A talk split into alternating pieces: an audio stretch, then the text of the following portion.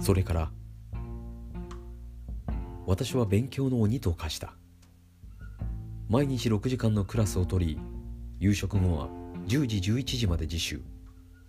その後学校の隣にある路上で簡単な食事を提供する店に行き英語を使う機会を増やした。そこは屋台のような外で焼き鳥のようなものを焼いている店でオーナーとその親戚が営む家族経営のごく小さな店だ。店主をはじめ皆いい人たちだった。私はそこで焼き鳥のようなものを食べ決まって頭が痛くなる氷を入れたビールをそこの若者たちと回し飲みしていた。面白いことにフィリピンではたとえ男2人でも1本の瓶ビールをグラス1杯ずつ交互に飲む文化がある。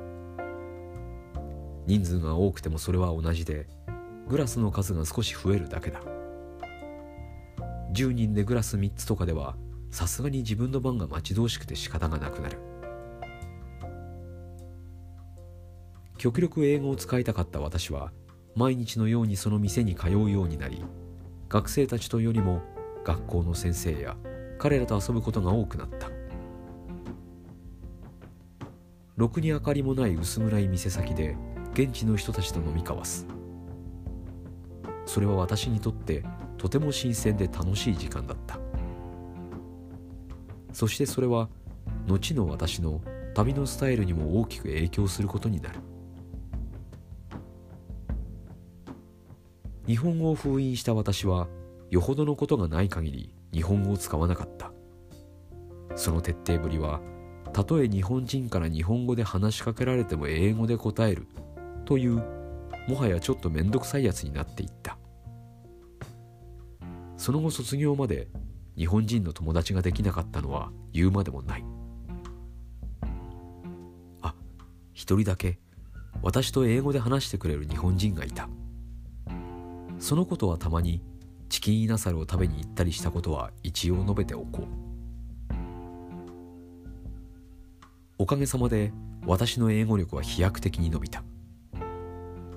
ベースが限りなくゼロだったわけだから飛躍的にと言っても過言ではないだろう。お店には一人の男性がいた。私の顔を見ればいつもラムをグラスで振る舞ってくれた。一度私がそのラムを美味しいと言って飲んだことをよほど覚えていてくれたのだろう。時々ビールを安く買える店にもバイクで連れて行ってくれた。